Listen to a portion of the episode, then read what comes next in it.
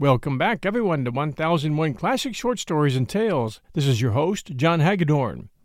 We're returning to one of my favorite Western authors. His name is Stuart Edward White. Today's story, called The Scaler, takes us to Michigan and the lumber business. The main character in this story is a log scaler.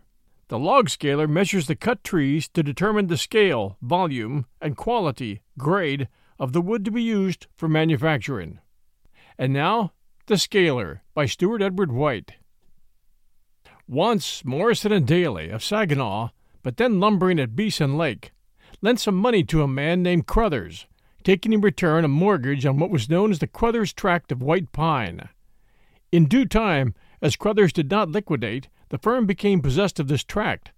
They hardly knew what to do with it.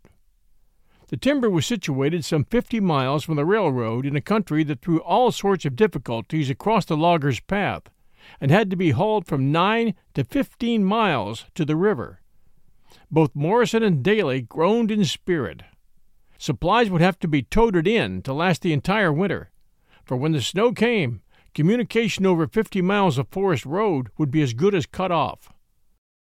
Whom could they trust among the lesser foremen of their woods force? Whom could they spare among the greater? At this juncture they called to them Tim Shearer, their walking boss and the greatest riverman in the state. "You'll have to job her," said Tim promptly.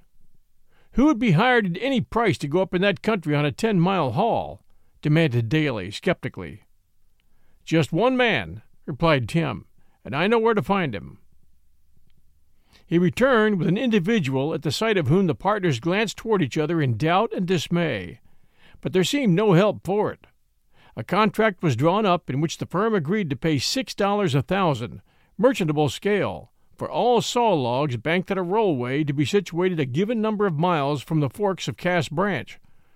While on his side, James Bork, better known as the Rough Red, agreed to put in at least three and one-half million feet.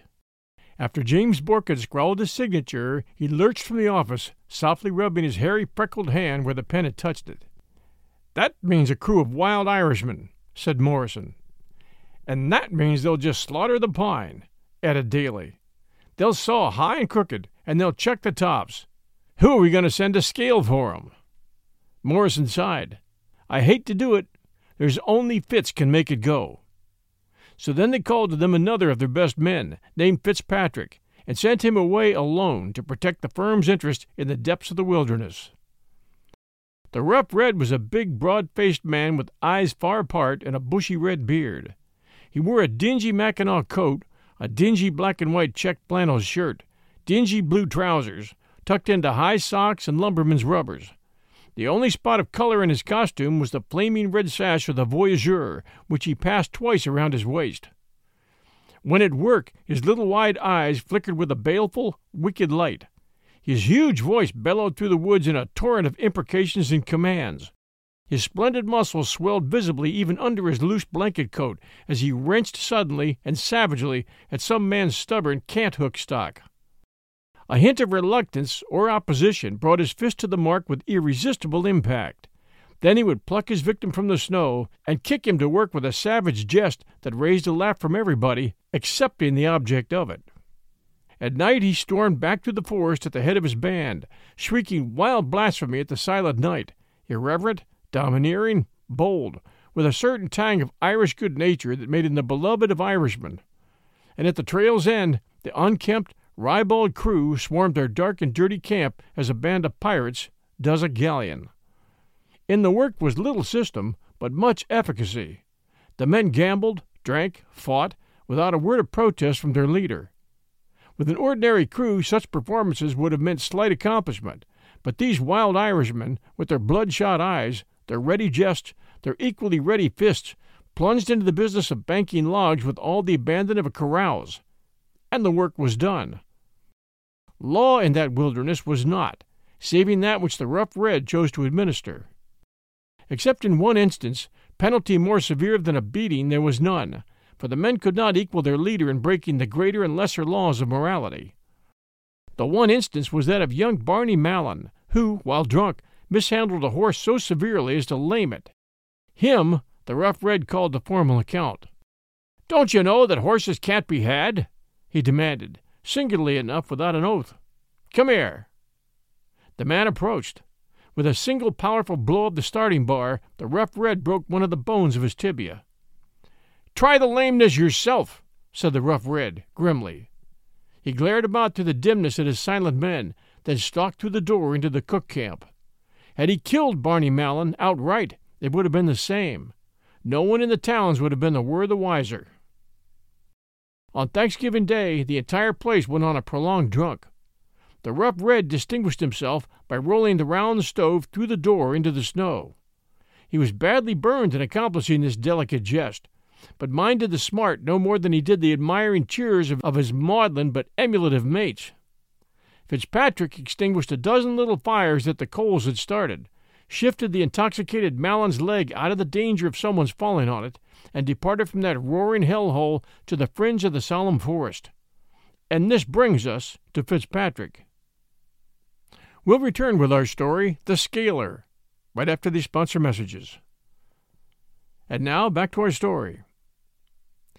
Fitzpatrick was a tall, slow man with a face built square. The lines of his brows, his mouth, and his jaw ran straight across.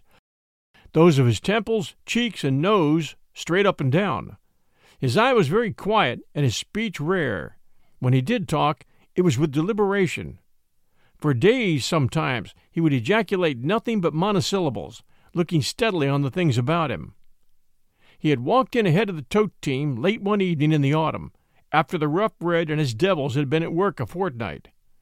The camp consisted quite simply of three buildings, which might have been identified as a cook camp, a sleeping camp, and a stable. Fitzpatrick entered the sleeping camp, stood his slender scaling rule in the corner, and peered about him through the dusk of a single lamp.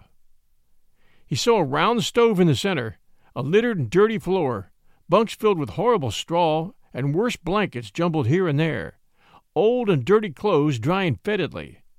He saw an unkempt row of hard-faced men along the deacon seat, reckless in bearing, with the light of the daredevil in their eyes. "'Where's the boss?' asked Fitzpatrick, steadily. The rough red lurched his huge form toward his intruder. "'I'm your scaler,' explained the latter. "'Where's the office?' "'You can have the bunk beyond,' indicated the rough red, surlily. "'You have no office, then?' "'What's good enough for the men is good enough for a boss, and what's good enough for the boss is good enough for any god-dang scaler. It's not good enough for this one,' replied Fitzpatrick calmly. "'I have no notion of sleeping and working in no such noise and dirt. I need an office to keep me books in the van. Not a log do I scale for you, Jimmy Bork, till you give me a fit place to tally in.' And so it came about, though the struggle lasted three days. The rough red stormed restlessly between the woods and the camp, delivering tremendous broadsides of oaths and threats. Fitzpatrick sat absolutely imperturbable on the deacon's seat, looking straight in front of him, his legs stretched comfortably aslant, one hand supporting the elbow of the other, which in turn held his short briar pipe. "'Good morning to you, Jimmy Bork,' said he each morning, and after that uttered no word until the evening, when it was, "'Good night to ye, Jimmy Bork,' with a final rap, rap, rap of his pipe. The cook, a thin-faced, sly man with a penchant for the Police Gazette, secretly admired him. "'Look out for the rough red. He'll do you,' he would whisper hoarsely when he passed the silent scaler. But in the three days the rough red put his men to work on a little cabin. Fitzpatrick at once took his scaling rule from the corner and set out into the forest. His business was, by measuring the diameter of each log, to ascertain and tabulate the number of board feet put in by the contractor. On the basis of his single report, James Bork would be paid for the season's work. Inevitably, he at once became James Bork's natural enemy, and so of every man in the crew, with the possible exception of the cook. Suppose you log a knoll which your eye tells you must grow at least half a million. Suppose you work conscientiously for twelve days. Suppose your average has always been between forty and fifty thousand a day. And then suppose the scaler's sheets credit you with only a little over the four hundred thousand. What would you think of it? Would you not be inclined to suspect that the scaler had cheated you in favor of his master? That you'd been compelled by false figures to work a day or so for nothing? Fitzpatrick scaled honestly, for he was a just man, but exactitude and optimism of estimate never have approximated, and they did not in this case. The rough red grumbled, accused, swore, threatened. Fitzpatrick smoked peerless and said nothing. Still, it was not pleasant for him, alone there in the dark wilderness, fifty miles from the nearest settlement, without a human being with whom to exchange a friendly word. The two men early came to a clash over the methods of cutting. The rough red and his crew cut anywhere, everywhere, anyhow. The easiest way was theirs. Small timber they skipped, large timber they sawed high, tops they left rather than trim them into logs. Fitzpatrick would not have the pine slaughtered, he said. "You bend your backs a little, Jimmy Bork," said he, "and cut the stumps lower to the ground. There's a bunch of shingles at least in every stump you've left. And you must saw straighter, and the contract calls for eight inches and over. Mind you that. Don't go to skipping the little ones because they won't scale you high. 'Tis in the contract, so. And I won't have the tops left. There's many a good log in them, and you trim 'em fair and clean."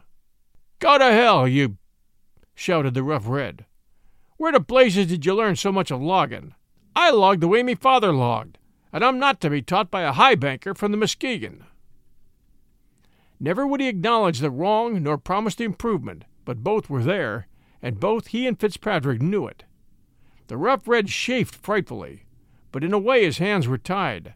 He could do nothing without the report, and it was too far out to send for another scaler, even if Daly would have given him one. Finally, in looking over a skidway, he noticed that one log had not been blue-penciled across the end. That meant that it had not been scaled, and that in turn meant that he, the rough red, would not be paid for his labor in cutting and banking it. At once he began to bellow through the woods. "Hey, Fitzpatrick! Come here, you blank, blank, blank of the blank!" The sealer swung leisurely down the travoy trail, and fronted the other with level eyes. "Well?" said he. "Why ain't that log marked?" "I culled it," said Fitzpatrick. "Ain't it sounding good? Is there a mark on it? A streak of punk or rot? Ain't it good timber? What the hell's the matter with it? You tried to do me out of that, you damn skunk." A log is culled or thrown out when for any reason it will not make good timber. "I'll tell you, Jimmy Bork," replied Fitzpatrick calmly. "The stick is sounding good, or was before your murdering crew got a hold of it, but if you'll take a squint at the butt of it, you'll see that your gang has sawed her on a six-inch slant. They've wasted a good foot of the log. I spoke of that afore, and now I give you warning that I cull every log, big or little, punk or sound, that ain't sawed square and true across the butt." "The log is sound and good, and you'll scale it, or I'll know the reason why." "I will not," replied Fitzpatrick. The following day he culled a log in another and distant skidway whose butt showed a slant of a good six inches. The day following he culled another of the same sort on still another skidway. He examined it closely, then sought the rough red. "It's useless, Jimmy Bork," said he, "to be hauling of the same poor log from skidway to skidway. You can shift her to every travoy trail in the Crother tract, but it'll do you a little good. I'll cull it wherever I find it, and never will you get the scale of that log." The rough red raised his hand, then dropped it again, whirled away with a curse, whirled back with another, and spat out, "By God, Fitzpatrick, you go too far. You've hounded me and harried me through the woods all the year. By God, 'tis a good stick, and ye shall scale it." "You and your old fellows is robbers alike," cried one of the men.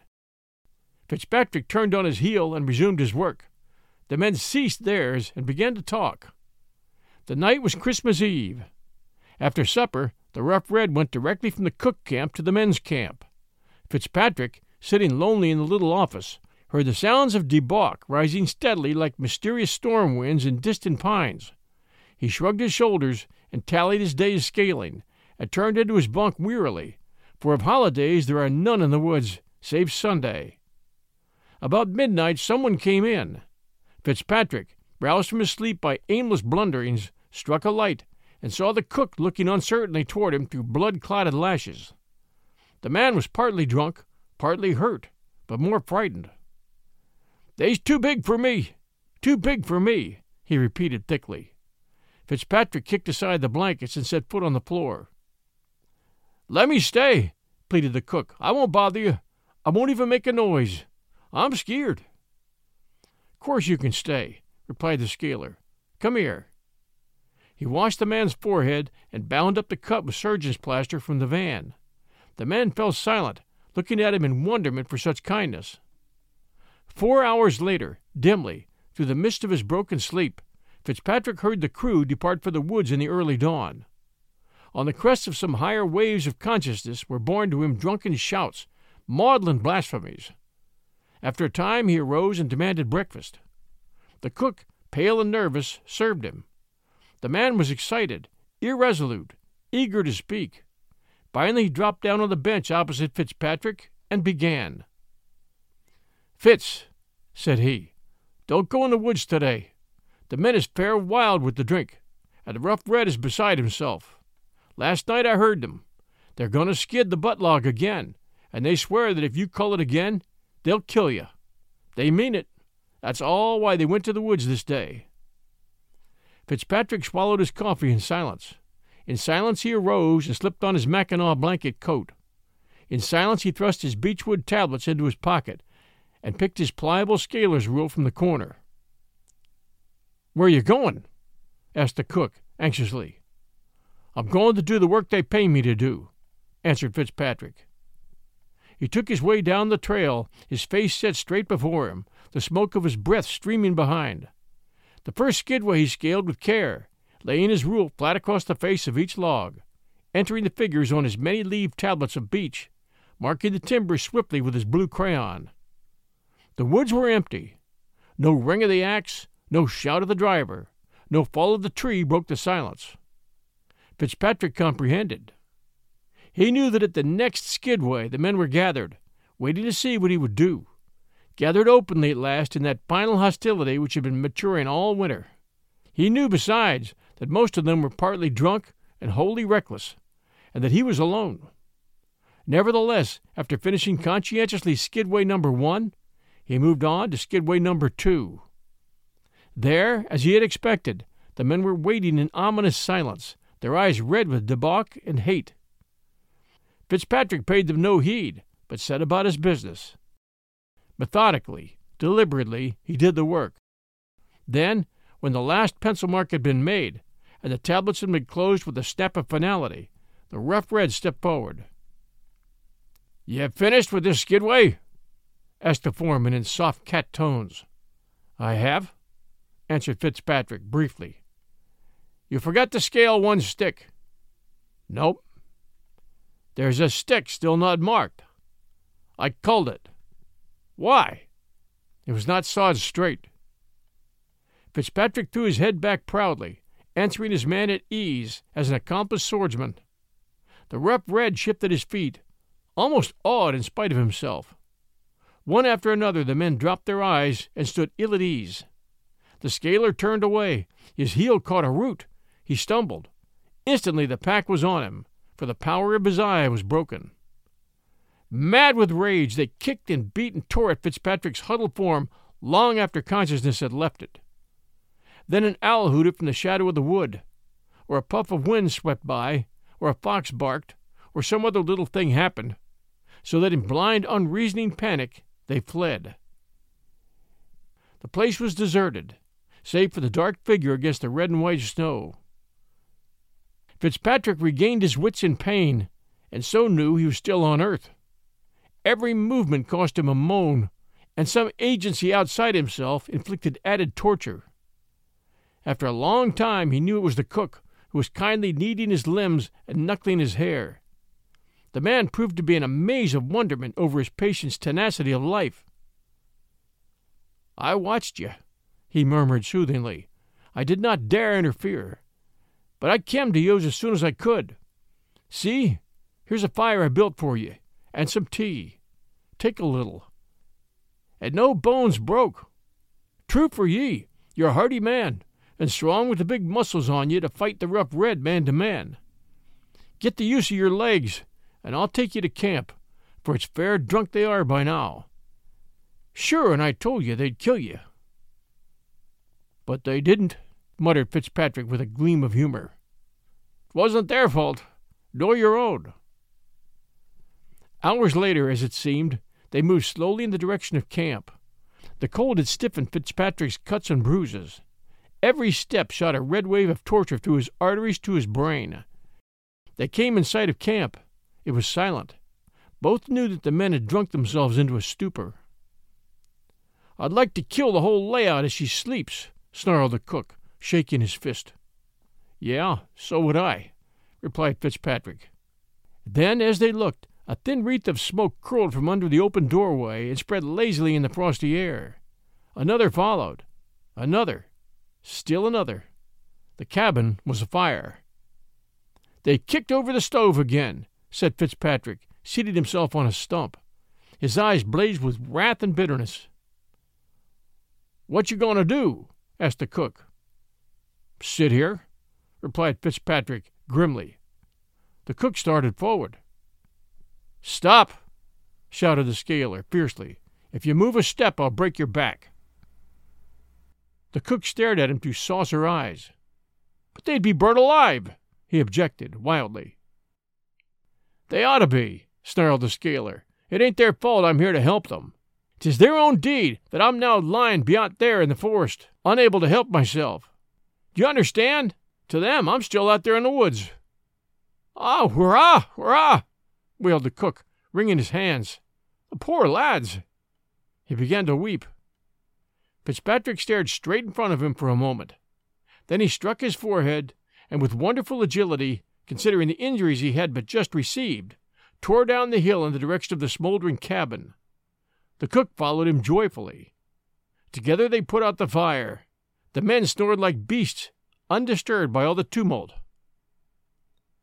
"'Tis a soft heart you have, after all, Fitz," said the cook delightedly, as the two washed their hands in preparation for a lunch. "You could not bear to see the lads burn." Fitzpatrick glowered at him for an instant from beneath his square brows. "They can go to hell for all of me," he answered finally. "But my people want these logs put in this winter, and there's nobody else to put 'em in." Thanks for joining us for The Scaler, by Stuart Edward White, a part of his Blaze Trail Stories and Stories of the Wildlife. We always appreciate reviews here at one thousand one Classic Short Stories and Tales, and we have a recent review we'd like to share with you. The Ransom of Red Chief, by O. Henry. "John, I've always liked the stories of O. Henry. You got the spirit of the tale, if how a kid held two grown men hostage, ending up with them having to pay Red Chief's father to take his kid off their hands. Well read, John." Down from Don Thun, Apple Podcast, U S Thank you so much for your kind review. It's greatly appreciated. As you know, we bring new stories every Wednesday at five p.m. Eastern and Sunday at twelve noon Eastern Time. Until our next story, everyone, stay safe, and we'll be back soon.